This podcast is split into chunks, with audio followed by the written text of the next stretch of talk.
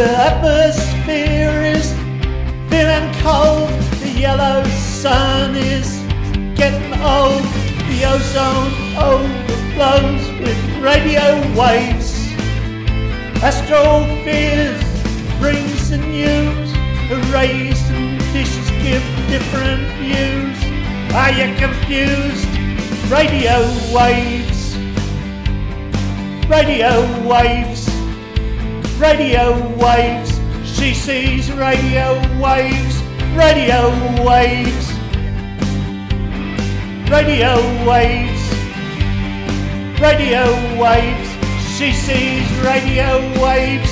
Radio waves. Radio waves.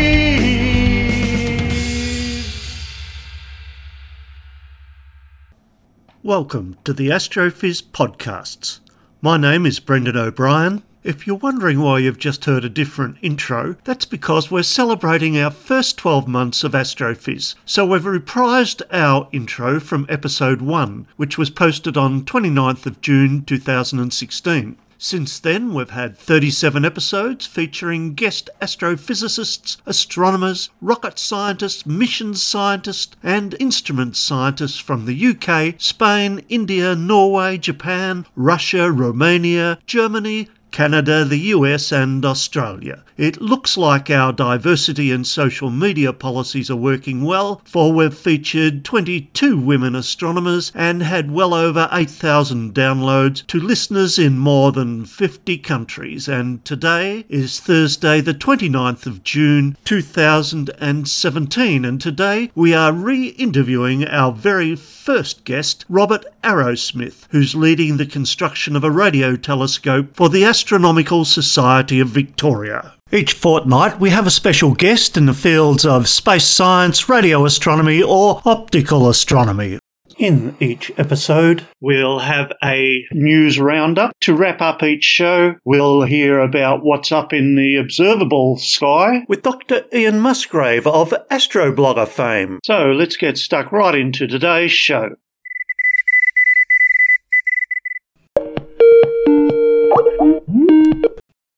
Hello, Robert.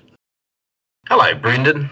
It's a pleasure today to be speaking again with Robert Arrowsmith. Robert was our first featured guest almost exactly 12 months ago in episode 1 of Astrophiz, where he told us of his early visits to the Parkes dish and his subsequent work in Linux computing. He is one of the leaders in the radio astronomy arm of the Astronomical Society of Victoria, and in episode 1, he described the work being done at the ASV Leon Mow Radio Observatory, which is located in a RF quiet zone about 90 minutes north of Melbourne in southeast Australia at a place called Heathcote. Now, Robert, we know that citizen science is going ahead in leaps and bounds, and organisations like the ASV are fueling the fire. So, before we get into the technical aspects of all the things happening up on your radio observatory site at Heathcote, can you give us a broad outline of the various activities driven by the ASV? Astrophotography is only one example.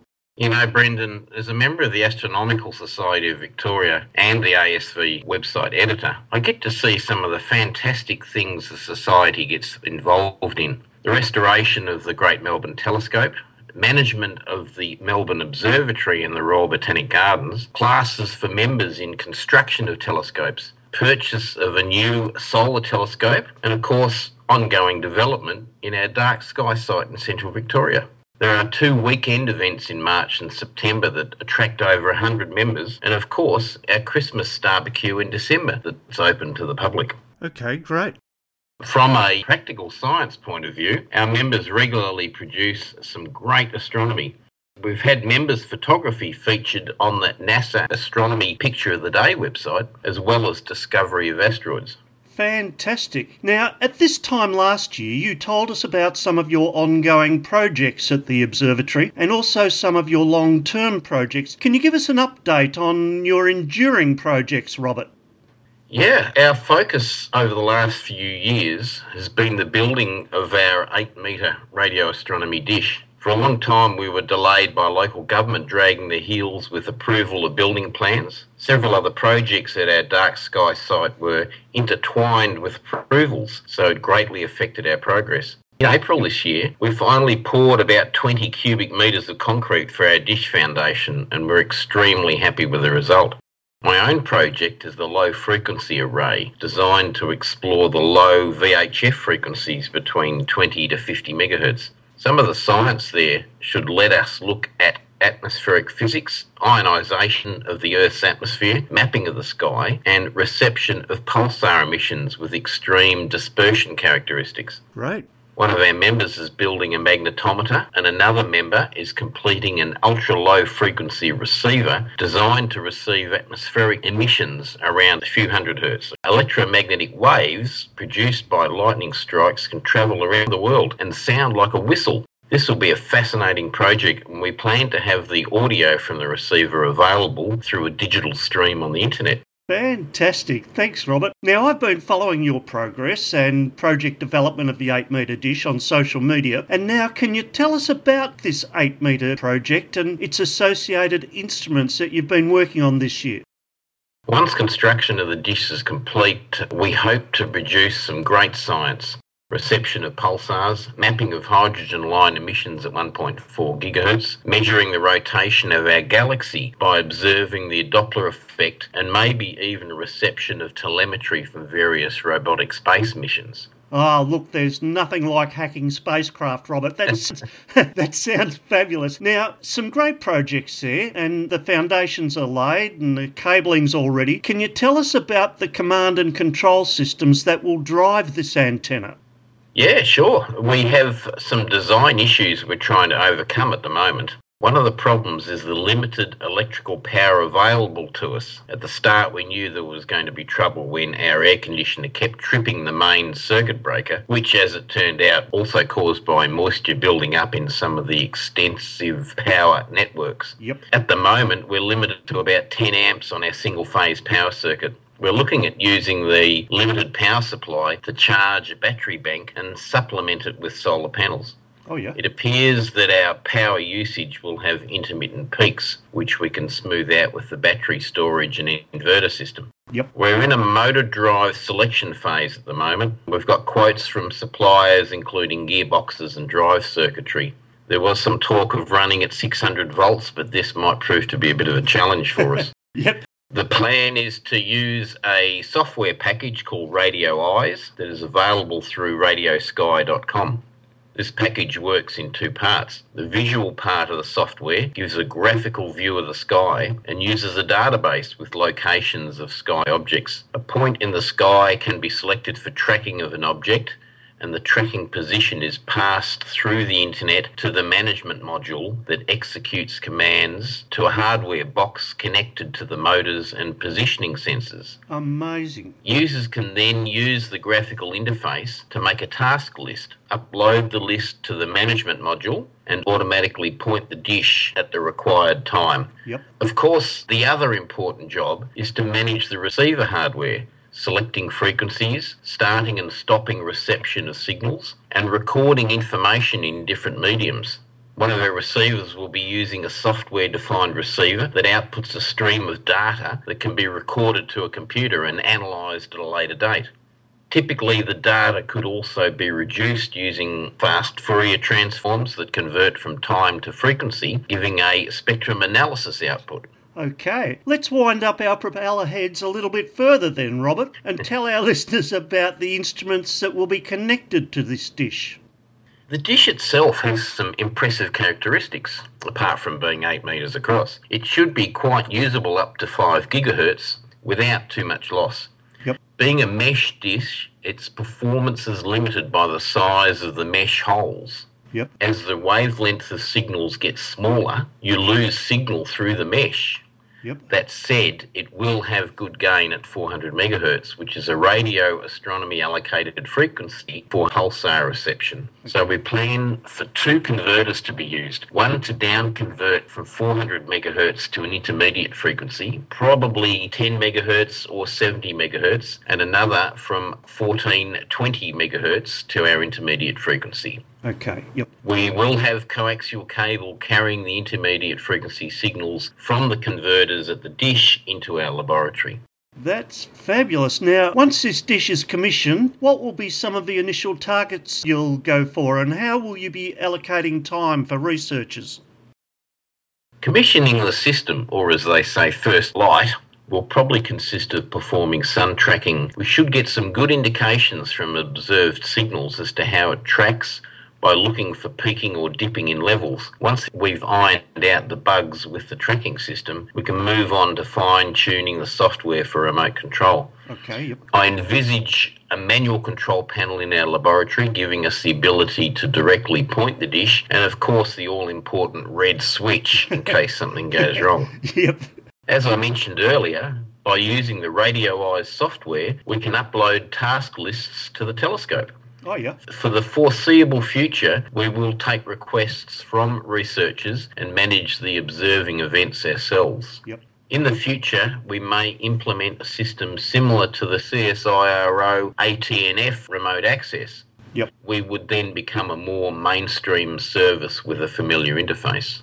Fantastic. Now, at the Leon Mow Radio Observatory, you have eight instruments streaming live real time science data to the internet for anyone to have a look at and download. You've got a magnetometer, you've got a gamma ray detector, all sky camera, and a radio Jove receiver, and several others. That's fantastic, Robert.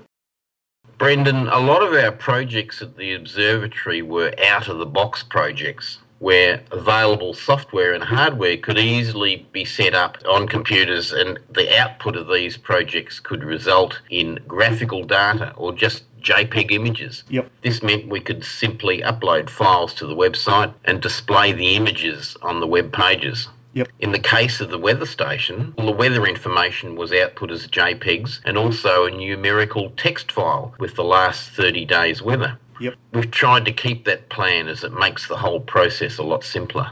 And great to introduce people to some wonderful science. Now, it would be a good time now to tell listeners how they can see some of this data. Just go to tinyurl.com forward slash leonmow 17, L E O N M O W 17, all lowercase. Now, tell us about your work on the ASV website, please, Rob.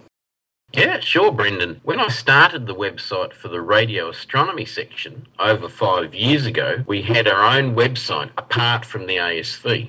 Yep. This made sense at the time since I didn't have access to the main ASV website. I took over managing the ASV website 18 months ago, and one of the first things I did was to move the radio astronomy website into the ASV website. Yep. Some new features were added during the move, and overall, I'm really pleased with the outcome. The Leon Mow Radio Observatory web pages are under the About Us menu tab on the ASV website, or just go to asv.org.au slash LMRO underscore home. Excellent. Now, will this 8 metre dish also stream to the web? Brendan, in some respects, we'll be able to make remote access to the dish available.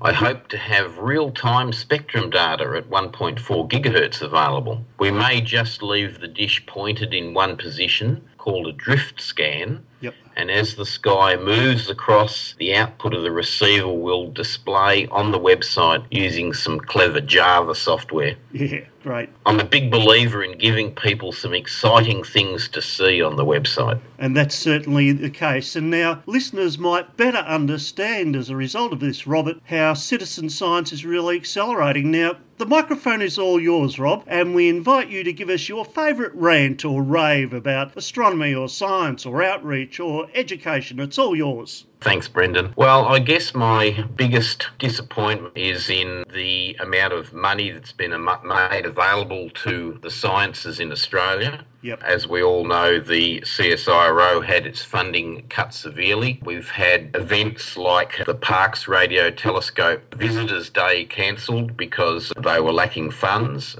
I think what we need in Australia is a much bigger focus on especially science in schools. I note that recently year 7 students in Victoria are now going into astronomy the state government has put astronomy onto the curriculum for year seven. So the ASV has actually been holding some astronomy nights at schools around Melbourne. So it's great to see that we're getting out there with telescopes and showing kids what's up in the night sky. Because to tell you the truth, Brendan, most people out there have never even seen a planet through a telescope before. For instance, we've had some fantastic events at Scienceworks where we've had the Astronomy and Light Festival, and there's one coming up again later this year, which is well worth looking at. Yep. And at those sort of events, the ASV members come along with their telescopes and set them up for people to actually view the night sky through. And uh, last year at the Astronomy and Light Festival, we had over 1,200 people attend the night.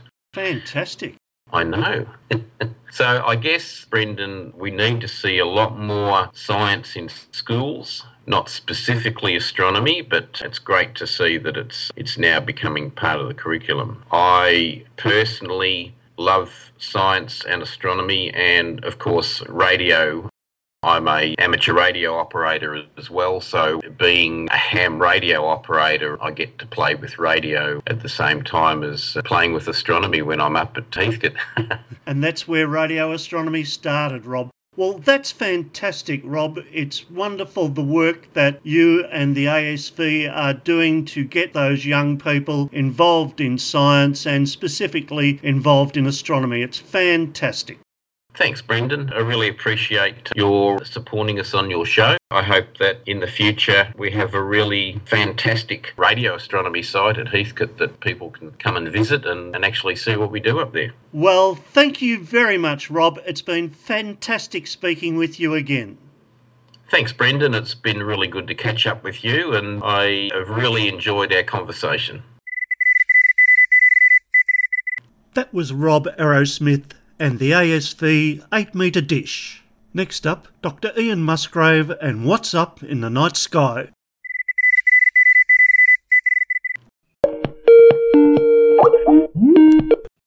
Hello, Ian. Hello, Brendan. Great to be talking to you again, Ian. Ian, can you tell us what's up in the sky this week? What's up in the sky this week is, if you haven't been watching the sky, it's guess what? It's Jupiter and Saturn again, at least in the evening sky. And a new moon, so we've got nice dark skies at the moment nice dark skies, although that won't last for very long because the moon will soon join us on the 1st of July, which is coming up fairly shortly. Yep. The waxing moon will be very close to Jupiter. It'll look very nice. The pair will be close enough that if, you know, wide field telescope eyepiece, you might get Jupiter and the top of the moon together, whereas they'll look very close in binoculars and will look very close just to the unaided eye but it'll be quite pleasantly close. So you'll see something very pretty. And over the next few days, the waxing moon will head towards Saturn, although it won't reach it for some time. So you'll just have Jupiter and Saturn. And then on the 1st of July, Jupiter and the moon will be relatively close. So that will be quite nice. Very good. As always, if you're looking through a telescope or binoculars, you'll be able to see the dance of the moons. The moons will look very nice there's no really spectacular Jupiter moon events in the next few days. But even so, there'll be some very nice patterns as the moons move backwards and forwards. Very good. Saturn was at opposition back on the 15th. Even though it's past opposition, Saturn will still be looking very nice in the morning. Uh, sorry, very nice all night long. It'll look nice in the morning too, but it's, going to be uh, starting to, to set because Saturn is just around about opposition it means you see it for almost the entire night. So it's rising just around about sunset and setting just about sunrise. But it's best when it's highest above the horizon about 10 p.m. That will be a very convenient time. You don't have to wait up until the wee hours of the night. So around about 10 p.m., Saturn will be at, at its highest, and that will make very good observations. Saturn reasonably high above the horizon.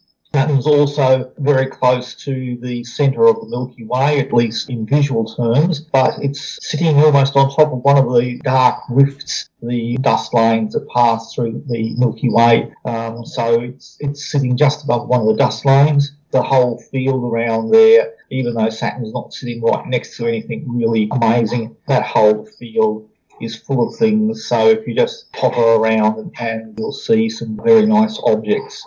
So Saturn's uh, an excellent object in a small telescope. You can still see Saturn's rings. Or if you want to see something like the Cassini division, you need a reasonably a reasonably sized telescope to give you good resolution. But otherwise, just even a small telescope will be uh, very worthwhile. In the morning, the skyline is dominated by Venus to the east. You'll be able to see Venus. It's uh, quite literally the brightest object in the sky at the moment. In the morning sky, uh, the moon being brighter naturally. Venus is the brightest object in the sky at the moment. But what's going to be interesting is if followed over the next few weeks, you'll see that below Venus, off to one side, is the compact group of stars called the Pleiades, and a bit below it off to the right is the compact A-shaped group of stars called the Hyades, the brightest star of the Hyades that anchors at the bottom of the, the A or V shape, depending if you're in the northern or southern hemisphere, is, is the bright red star Aldebaran. Yep. Uh, if you watch over the coming weeks, Venus is going to start moving towards uh, Aldebaran it'll pass effectively between the Pleiades and the uh, Hyades, and towards the end of the week, Venus will be close enough to the A shape of the Hyades to form a second eye for Taurus the Bull. The Hyades, of course, forms the head of the constellation Taurus the Bull, and Aldebaran forms one of its eyes. So towards the end of the week, you should be able to see Venus moving into position to make it a second eye for Taurus the Bull. And then the following week, you'll be able to see Venus close to Aldebaran, and that will be really spectacular. Very good. One thing that's missing from this description is the fleet planet Mercury. You may remember a couple of weeks ago, Mercury and Venus were making some very nice patterns together in the morning sky. Mercury is now very close to the Sun, but it will start coming back. Now, this apparition of Mercury is going to be very good for the Southern Hemisphere. And for us in the Southern Hemisphere, it will be the best time to see Mercury in the evening sky this year. For those of you in the Northern Hemisphere, I'm sorry because of the way the ecliptic is angled in the north and the south. Mercury will just skim across your horizon and not do anything particular. But starting towards the end of this week and going into next week, of course, as this, is, this covers about uh, two weeks uh, worth of time, starting about the middle of this week, going into next week, you'll begin to see Mercury coming above the western horizon and it will be travelling quite nicely. It's heading towards the bright star of Regulus in the constellation of Leo. Yep. So start looking about half an hour after sunset and begin to see Mercury coming out of the twilight over in the west and just watch over the next few days and you'll see Mercury really rising and getting much brighter, heading towards the bright star Regulus. Regulus is very distinctive. If you are looking towards the west, the brightest star in the west is the bright star Sirius in Canis Majoris. And then a little bit over from that is the bright star Procyon in Canis Minor. And then if you're looking up to your right from uh, Procyon, the next bright star you come to will be Regulus, and Regulus forms the anchors, what's called the sickle of Leo, this curved grouping of stars. And Mercury is heading directly for the sickle of Leo and Regulus itself, and so it will look very nice in the coming fortnight. Fantastic. Before I ask you about the tangent for this week, I did see a fairly brilliant image of Saturn by Damian Peach went online this week. Yes, it's probably the best ever Earth-based photograph of Saturn was taken at Pictou uh, Observatory and uh, under exceptionally uh, exceptional seeing conditions. And the the image is just stunning with the, the amount of detail and the clarity. Yes, it, it, was taken by Damian Peach, but it required a collaboration with a professional observatory, the Pictou Observatory, and just waiting for the right conditions to get that image of Saturn we can still get quite reasonable images of Saturn. You have to really wait for good, uh, good atmospheric conditions. You have to wait for the skies to be very still and have Saturn at a reasonably high level above the horizon so that you don't have the horizon interfering with it. For those of us in the southern hemisphere, these conditions are pretty well ideal now. Saturn is reasonably high above the horizon, and for us, it's winter. The skies are typically clear typically fairly still. So all those amateur astronomers who are thinking of imaging Saturn, now's a really, really good time. In the northern hemisphere, of course, it's summer, and summer it tends to be, involve a lot more atmospheric turbulence, uh, so it's a bit harder to image Saturn during summer. Very good. And Ian, do you have a tangent for us this week? Yes, I do. And this follows on from the tangent we were discussing last week, where we talked about ringed worlds and uh, Larry Niven's science fiction of Ringworld. Larry Niven wrote a number of uh, science fiction stories, and one of his uh, science fiction stories involved starships which jumped between uh, gates between worlds. In his story of Mote in God's Eye, one of the gates was inside the atmosphere of a star, so they had to actually dive into the star to get to the gate to jump to its other planet, the, the world of the Moties. And what's been recently discovered is a very interesting binary star that rejoices in the name WD1202. It sounds like something you spray on your car to get it going in the mornings. Loosen uh, rusted nuts. But WD102 is a very interesting star. It's a white dwarf with a brown dwarf companion, or brown dwarfs are basically failed stars. They didn't have quite enough mass to fuse. However, what's really interesting about this is that it's a variable star where the bright white dwarf is occasionally eclipsed by the brown dwarf. Yep. And so it's very deep drop in brightness when the brown dwarf passes in front. But it also has a very unusual curve because the brown dwarf is orbiting so close that it actually uh, is orbiting something on the order of every 71 minutes. Wow. So that's, that, that's really very fast and really very close. And so the light curve is interesting because the light, the white dwarf lights up portions of the brown dwarf, which can't produce light by itself. And so you have this interesting curve where at various parts of the orbit, the brown dwarf is lit up by the white dwarf, and so it's brighter. And then when it moves into what is effectively crescent phase, so to speak, the light curve drops off, and then it moves in front of the of the white dwarf, and the white dwarf light blocks out. Despite the fact that it's got a very interesting light curve, and it's, it's a, a binary where the brown dwarf is really quite close to its star in a very, very short period. Uh, 71 minutes. That's, that's, that's, we're talking really short period orbits, which means that it must be close enough for the gravity of the white dwarf to start peeling away portions of the brown dwarf. But what's really interesting, and why I introduced it with the uh, story of uh, Larry Niven's Mote in God's Eye, is that the brown dwarf had at some time had to be inside the primary star, W1202. So, if you are aware of the life cycles of stars, as a normal star like our sun begins to use up its fuel, it begins to expand into a, a, a red giant as the hydrogen fuel runs out. And as it expands, the atmosphere moves out. So, for example, the Aldebaran, which we were just talking about, this the star to which uh, Venus will be apparently become very close in the sky. Yes. Uh, its atmosphere would move, would be somewhere out around about where Mars would be. So what what has happened to the, the original star? The original star has started up all its fuel. Its outer atmosphere has puffed up, and W the uh, brown dwarf must have been orbiting very close.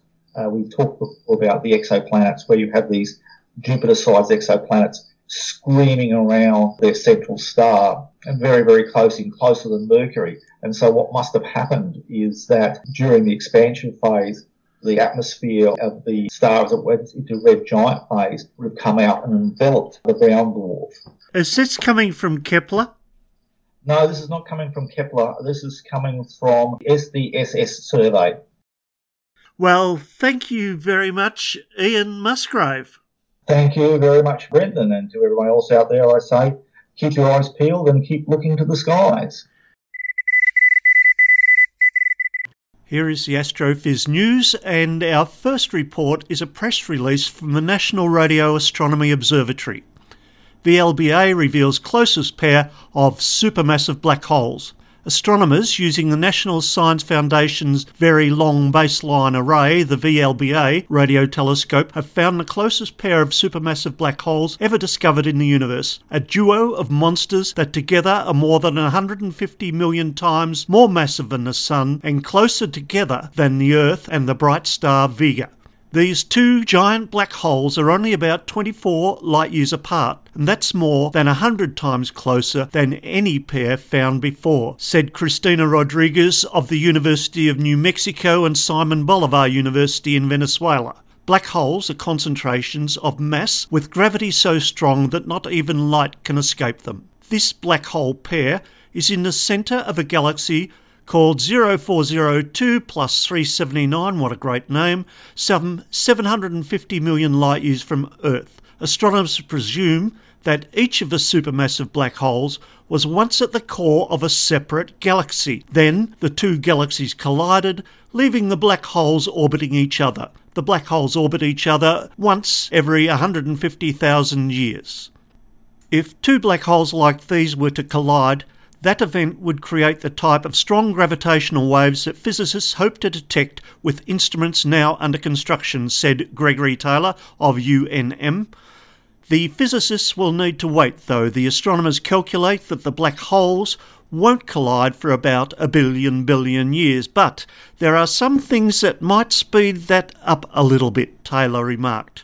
For this study, we needed the ultra sharp radio vision of the VLBA, particularly at the high radio frequencies of 22 and 43 GHz, to get the detail needed to show that these objects are indeed a pair of black holes.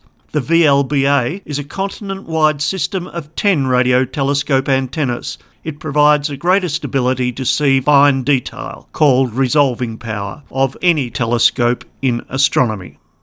Next up, a letter to the editor in Astronomy and Astrophysics Journal, The Inhomogeneous Submillimeter Atmosphere of Betelgeuse. Lead author is Eamon O'Gorman from Ireland.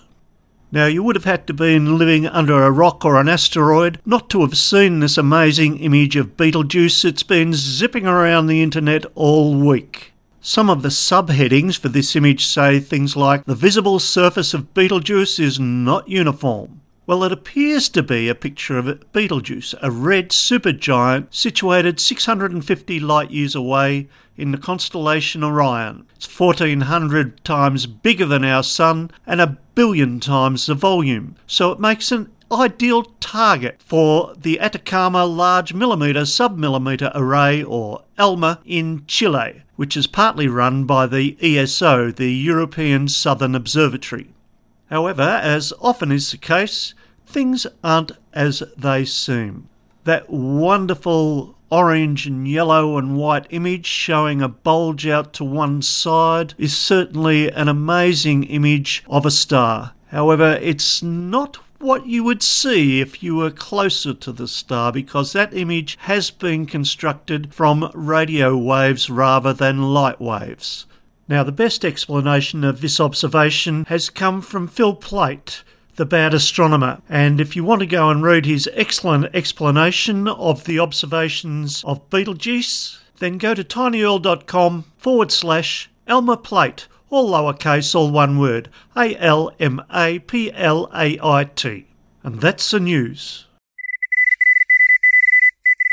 See you in two weeks when we're talking with Richard Stevenson, who is the operations supervisor at Canberra Deep Space Communication Complex at Tidbinbilla. Richard talks to dozens of robotic spacecraft. Radio Wave!